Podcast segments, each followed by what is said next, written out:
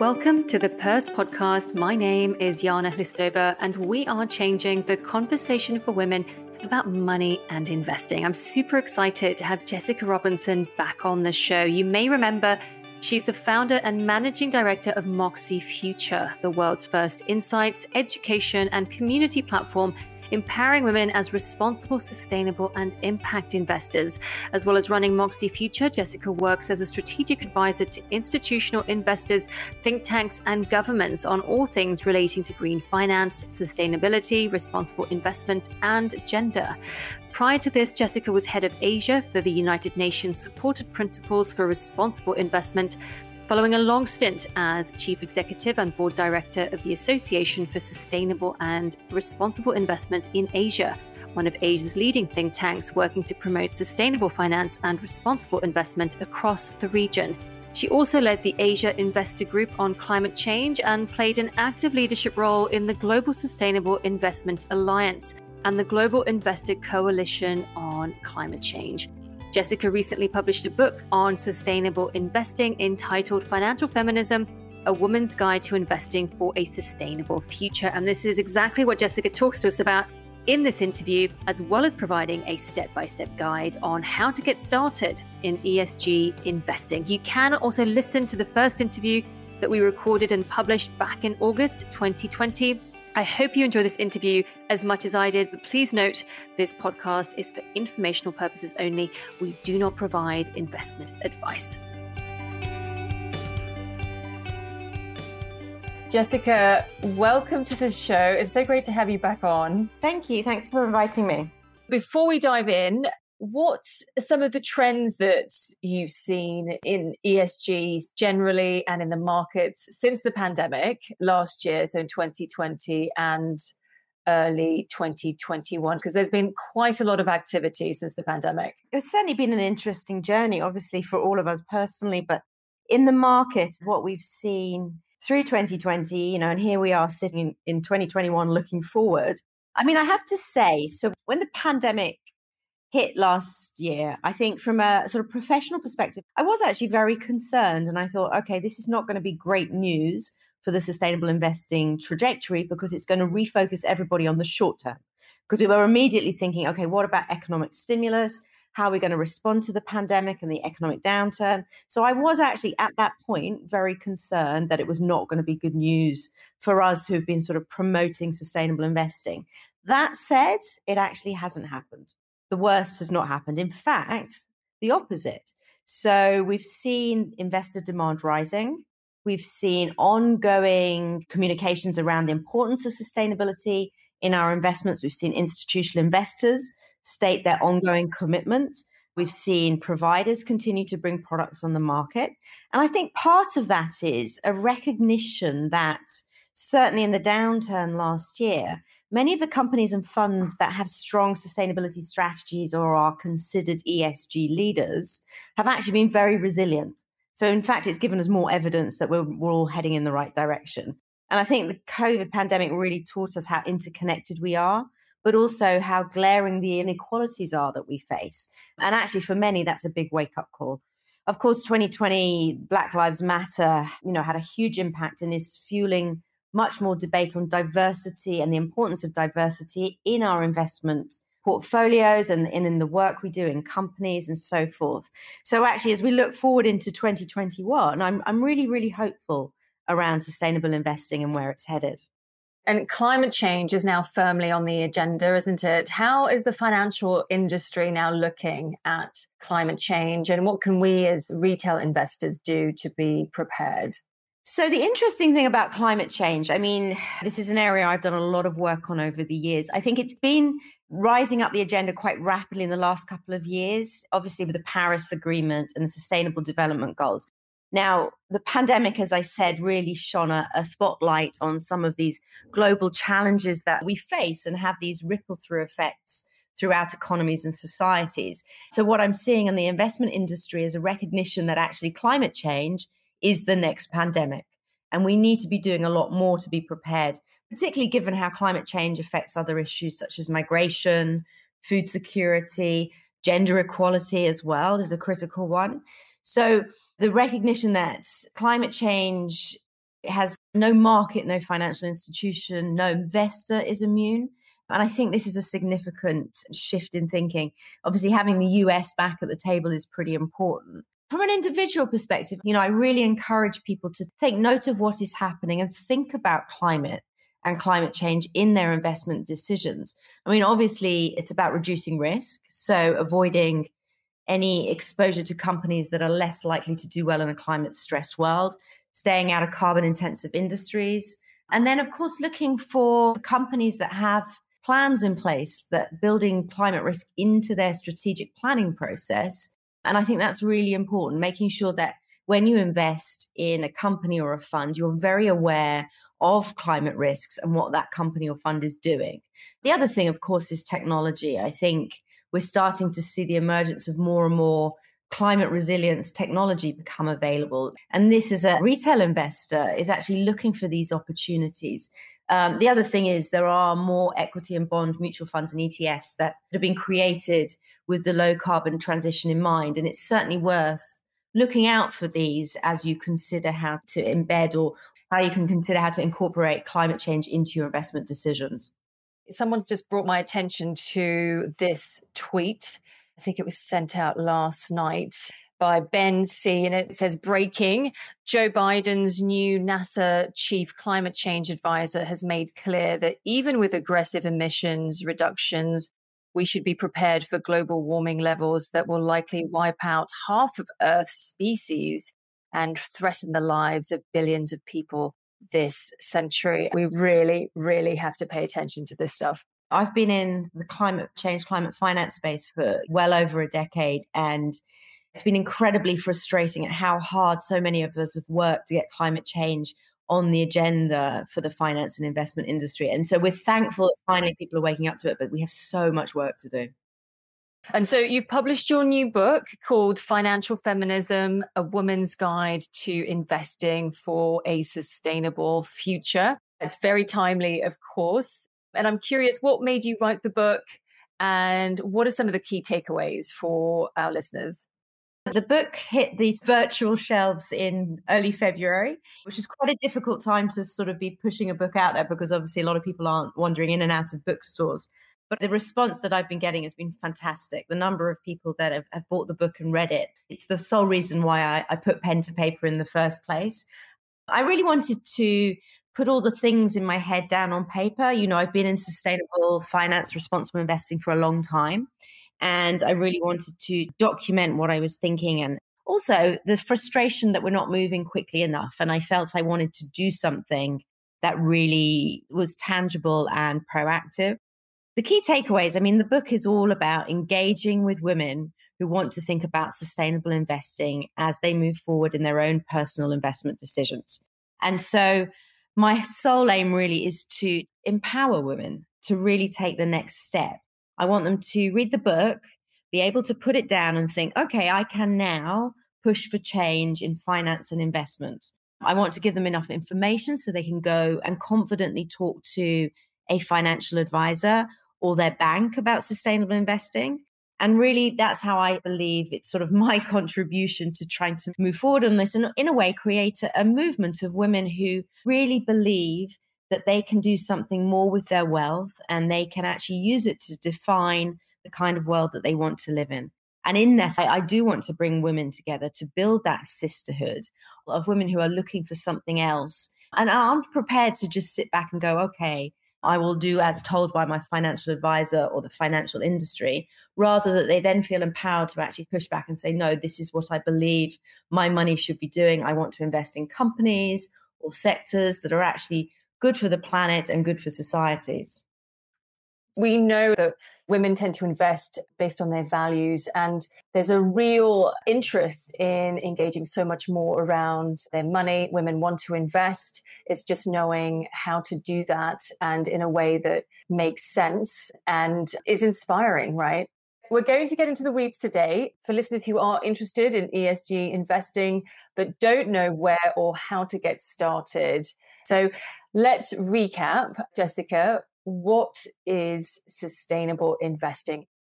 We know there's a difference between saving and investing. Um, and we've always been concerned with this concept of financial returns. What we've seen happen in the last few years is a shift, and actually talking about, and you may have heard of terms like, as you said, E S G investing, impact investing, responsible investing.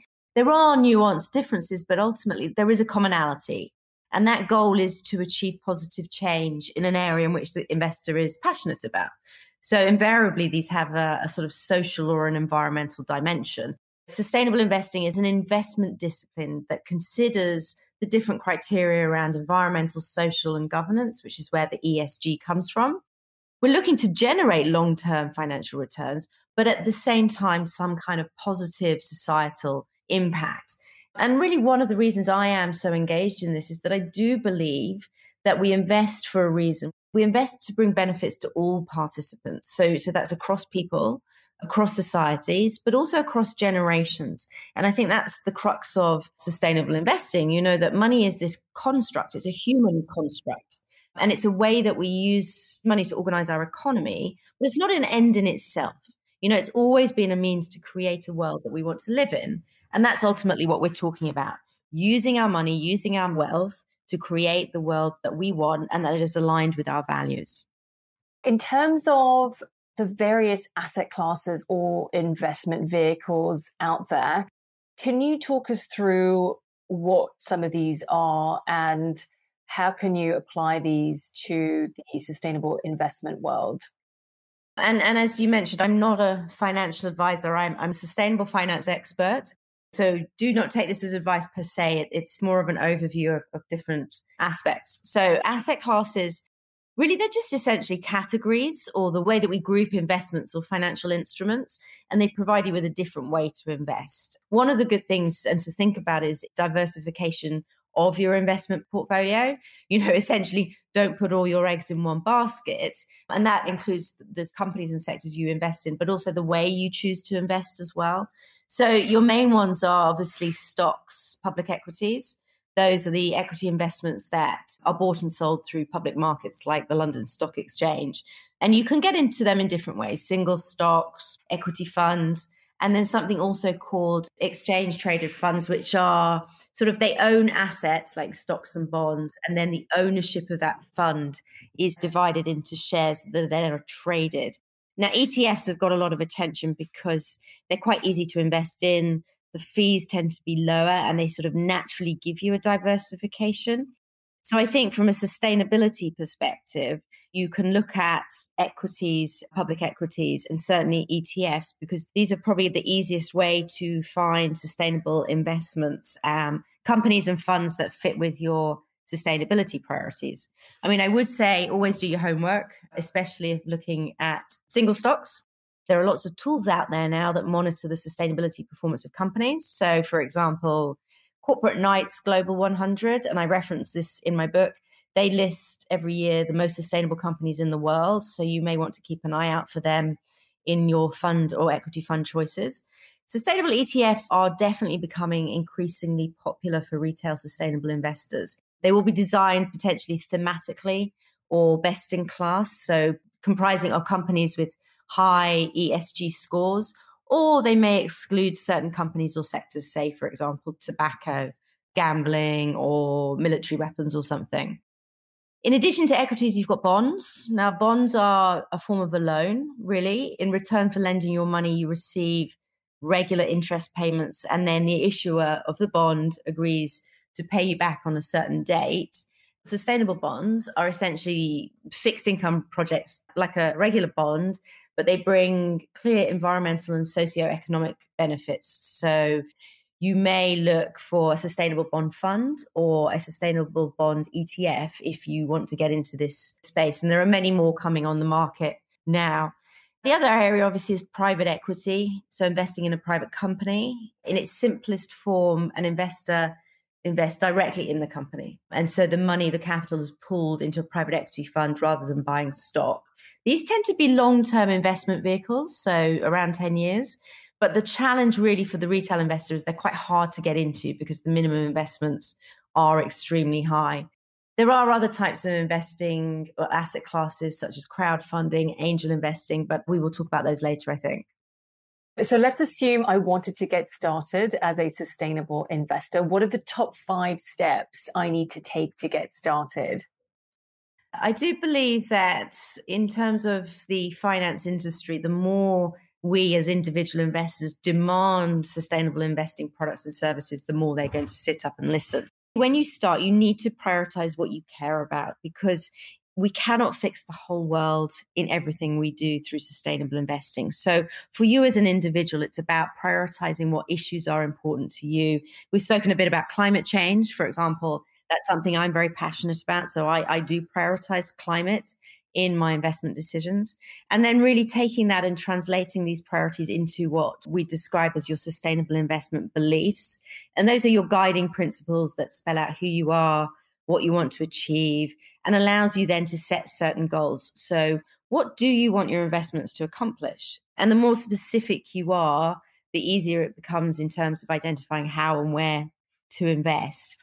In doing that, I do suggest that the next step is really setting your boundaries and really determining how important this is to you, how much time you want to put into it, because there is some time required to really research and think through conceptually what you want to do as well.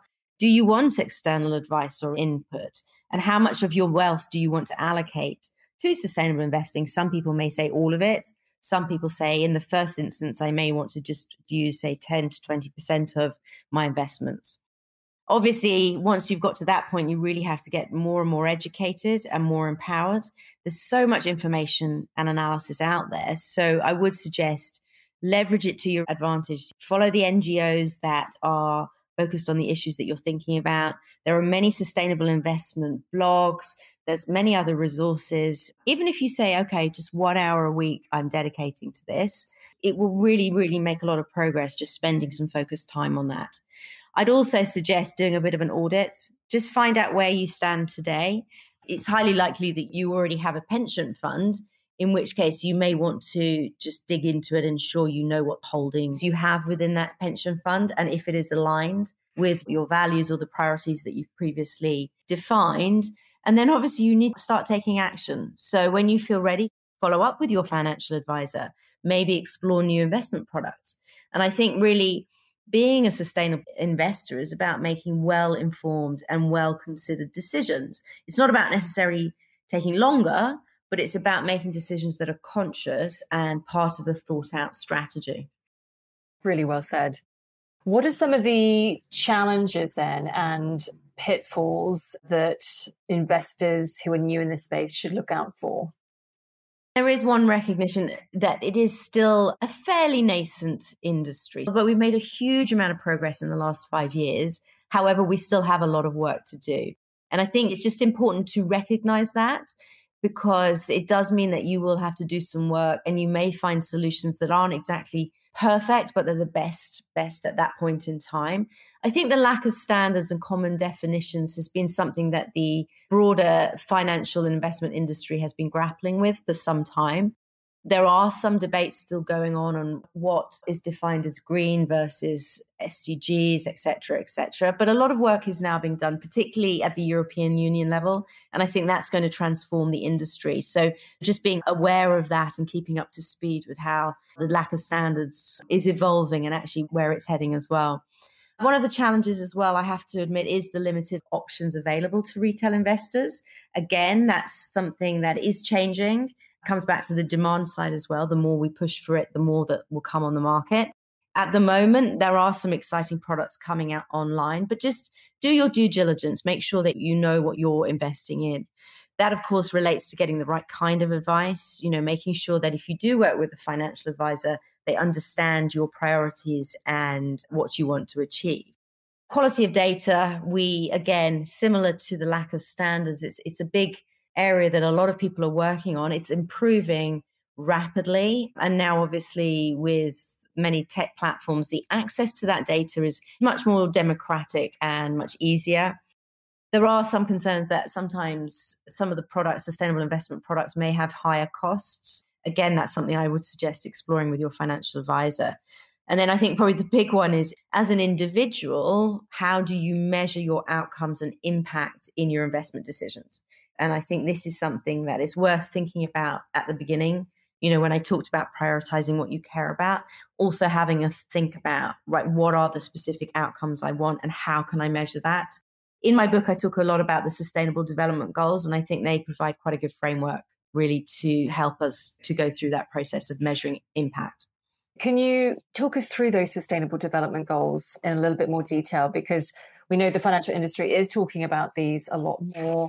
How does it relate to investing, and what can I do about S D G investing? The seventeen Sustainable Development Goals that were agreed a number of years ago really are around improving the overall quality of life in the world by twenty thirty. So we have things like no poverty, zero hunger, climate action, clean water, sanitation, and so forth. So they're really a global call to action. And the reason I like them and the reason I've included a chapter in my book is because I think they're the closest we have to a global strategy. And in that, it sort of provides a clear route or a clear financing strategy. How do we allocate resources? And this has to include private investment. So it's estimated between five and seven trillion per year is needed until twenty thirty to achieve the S D Gs. And unfortunately, twenty twenty has taken us off track a little bit in terms of our progress to achieving them. So we need even more action now, given what's happened in the last year or so. What's been quite exciting is the financial industry are increasingly tying products and services to S D G outcomes. And so I'm a big proponent of using the S D Gs to guide us as investors.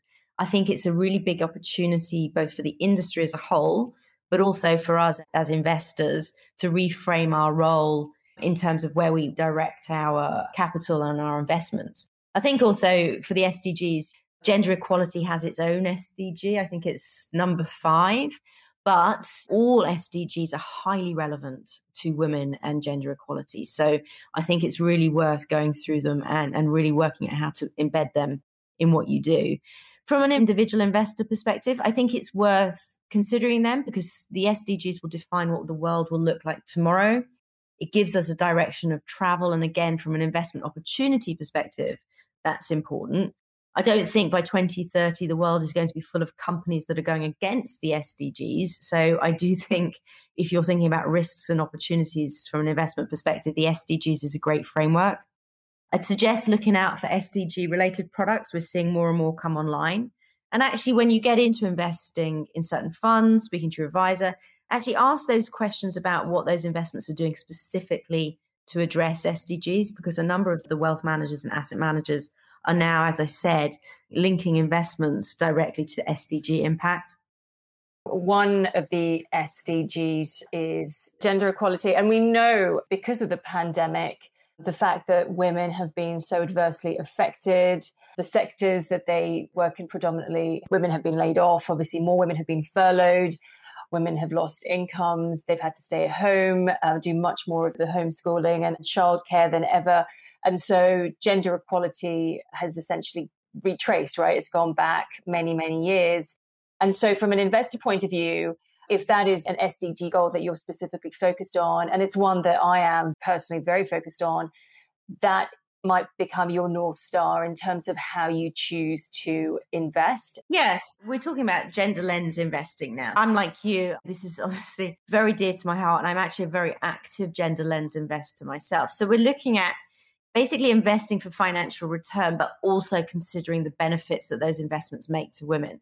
And your point about what's happened in the last year or so in terms of negative impact on many, many different aspects of women's roles in life, in the workforce, in economies, in societies. It has taken us back considerably. And, and I think now then the call for more gender lens investing is even stronger and louder than it was before. So you're looking at really seeking improving economic opportunities and seeking company sectors, products that benefit the well-being of women and girls, you know, so how do we improve access to capital for women, for female founders? How do we expand products and services for women and girls? How do we create or invest in funds that support gender lens? And how do we use that gender lens to identify future risks and opportunities? The, you know, the sector itself, the gender lens investing sector is growing. But the reality is, you know, women just aren't getting the cash, particularly when it comes to setting up businesses. And We do know, and we have overriding evidence, that gender equality is good for our economies. It supports innovation, it supports productivity, it's good for businesses, it's good for leadership. There's really no excuse now. I mean, what's exciting is that there are a number of gender lens funds that retail investors can get behind. There's Pax Elevate, Global Women's Leadership Fund. Robeco Sam has a, a global gender equity impact fund. Legal and General obviously has its girl fund. But I think that, you know, there are now products that we can actually put our money where our mouth is when it comes to gender equality. Yeah, absolutely. And, and like you, I'm very passionate about supporting female founders and investing in companies led by women, because we know women are essentially designing products and services that solve a problem for them specifically, and, and it tends to solve a problem for many other women, because as we know, the female market is still hugely underserved and underinvested. There's a lot of discussion now about how female founders can actually accelerate our recovery from the pandemic, and therefore more than ever we need to be injecting capital into these female-led companies. Yeah, absolutely. We need to be taking much more action. Why don't we talk about how online investment platforms can help us invest as retail investors? You may not be ready to invest in a female-led startup. You may not be ready to become an angel investor, for example, but you can invest in an index that tracks companies that are taking gender diversity seriously. And that's possible via an online platform or a mobile app. I was speaking on a webinar the other day, and a woman raised the question of technology, because I think one of the most exciting things is it's really democratizing who, how, and where we can invest. And I think for most of us, that's actually incredibly exciting, because it's opening up different channels through which we can invest, and it's making it much easier, much more accessible. But also, you know, technology is improving that transparency and access to information. You know, whereas before you would rely so heavily on a financial institution or an advisor, we can now really go direct to source information. We can get different opinions, and that really helps us in our sustainable investment journey. And I think it really helps women in particular, because it gives us new ways to connect. So the technology we see obviously through robo-advisors and E T Fs, making that investment lower cost and more accessible.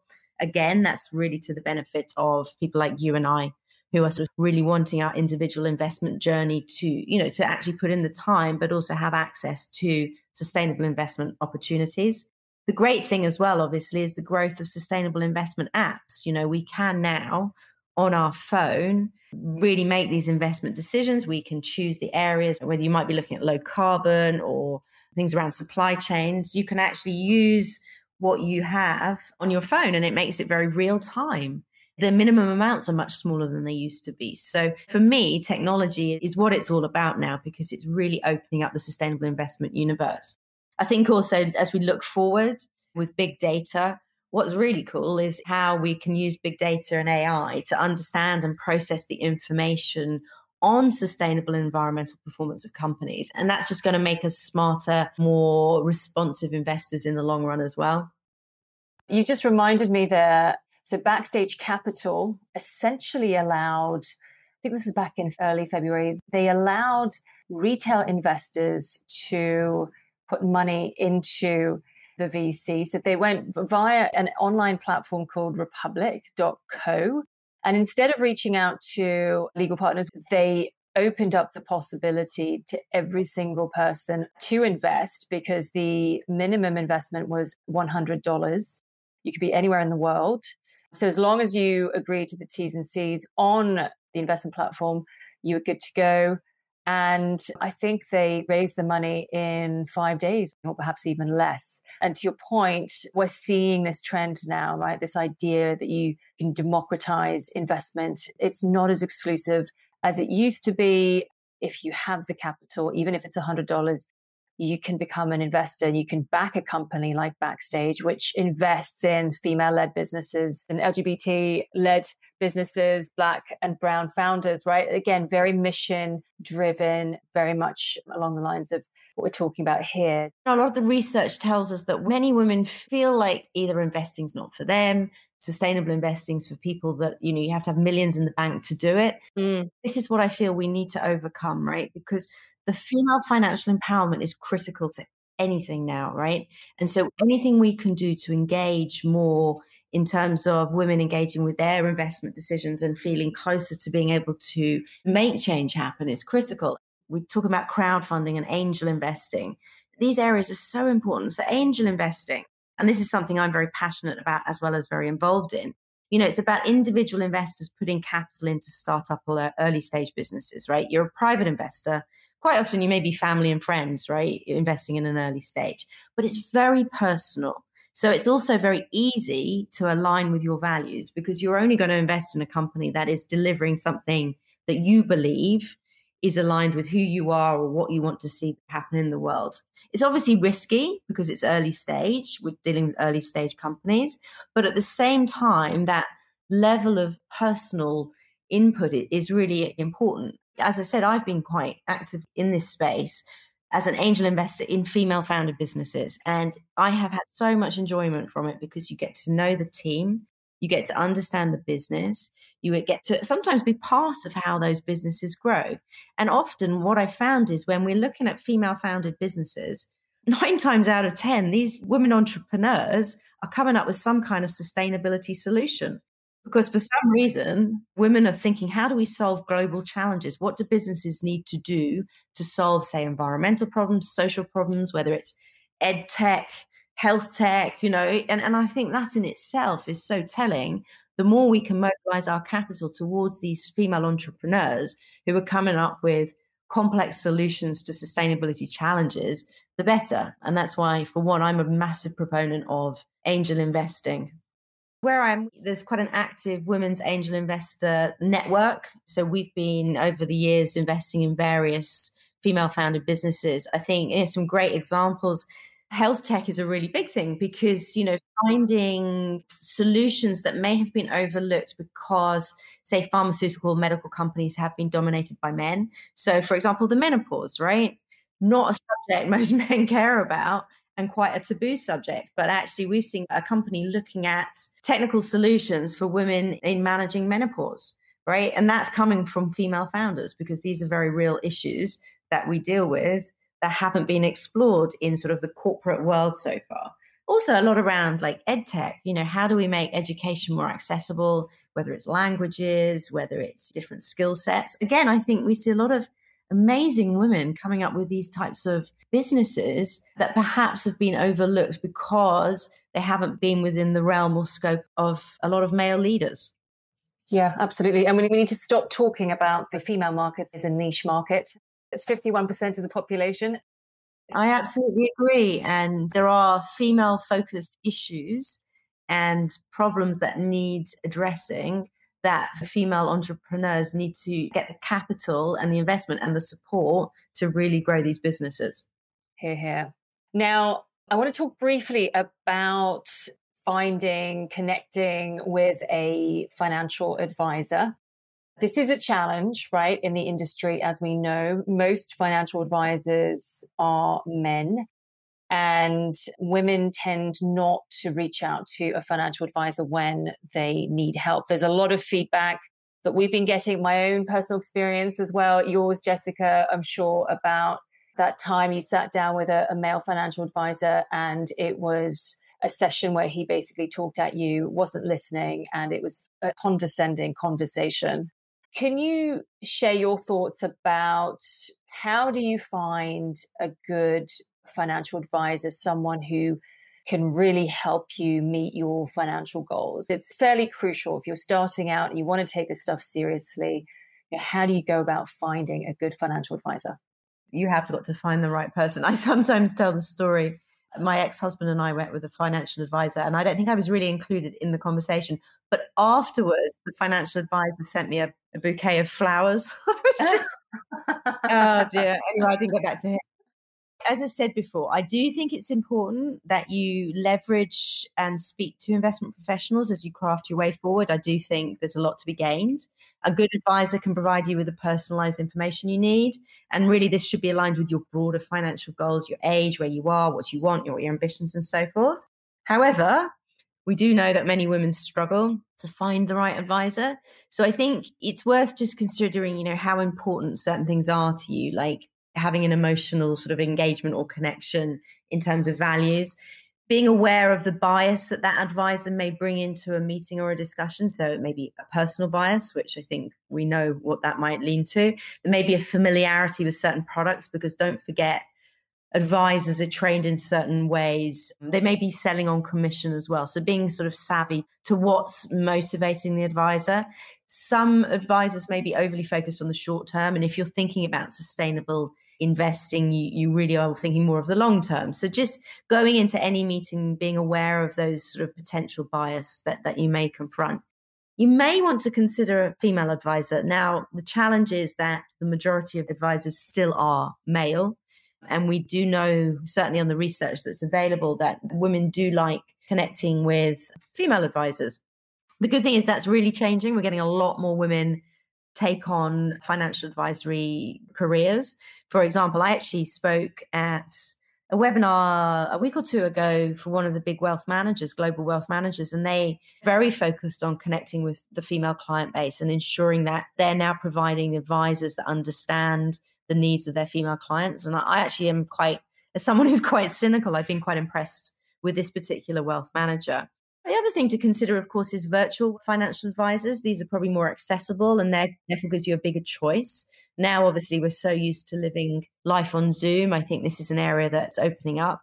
And when it comes to sustainable investing, I would suggest just doing your due diligence before you really start giving business to any one individual advisor, because not all of them will be adequately educated or trained in sustainable investing. In fact, some may not even bring it up in a meeting.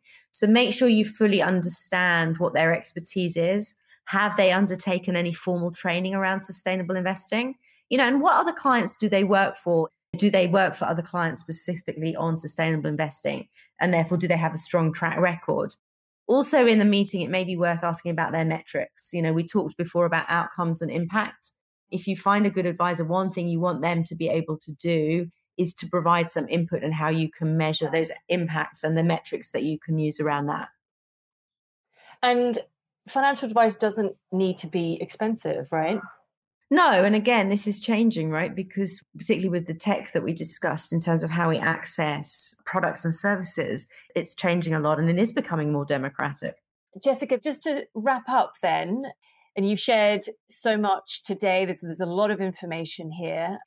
What final message do you have for women around sustainable investing if they're currently a bit unsure, a bit hesitant, but they think that it's something that they want to get started in? What's your final message to them? I would really say just don't put it off. I think we can overthink and worry about getting everything right, but I would really encourage you just to start. And by doing that, it's really start doing some research, read my book, speak to some of your friends, find a sisterhood, but start taking action today, because the longer you put it off, the harder it will become. And actually, you're losing incredibly valuable time to have such a positive impact on the world in so many different ways, because investing and money, it's such a powerful lever of change, but it's only going to be powerful if more and more of us actually start to use it and use it in the positive way that I believe that it really can be done. And I think we mentioned this when we spoke last time. Even if you put in fifty pounds, one hundred pounds, right? Using an online platform or a mobile app, to invest that money into a fund, and you start to track it on a weekly or a monthly basis, you'll be so much more engaged. And I think that's the point. You need skin in the game. Yeah, absolutely. And actually working with friends on this as well, because I do think that spreading the word is really important and making sure, you know, just like a book club, find the people that you want to work with on this and sort of work through it together, because we do know that women enjoy that peer-to-peer interaction when it comes to these kind of issues. So leverage that too, I think. Yeah, really, really good advice. If listeners want to find you, if they want to connect with you, where can they do that? So you can find me easily on LinkedIn. I like using LinkedIn because I think it's a great platform. Our website, moxie future dot com, has a whole host of research, articles and analysis, but also the link to where you can buy the book as well, if that's something you want to read. Do read Jessica's book. I read it in a couple of hours and it was fantastic. So do pick that up. Jessica, thanks again. We'll catch up soon, no doubt. Thank you. Thanks a lot. Thank you for joining me today. If you would like to connect with me, you can find me online at Join the Purse, or you can subscribe to our newsletter, join the purse dot substack dot com. Until next time, goodbye.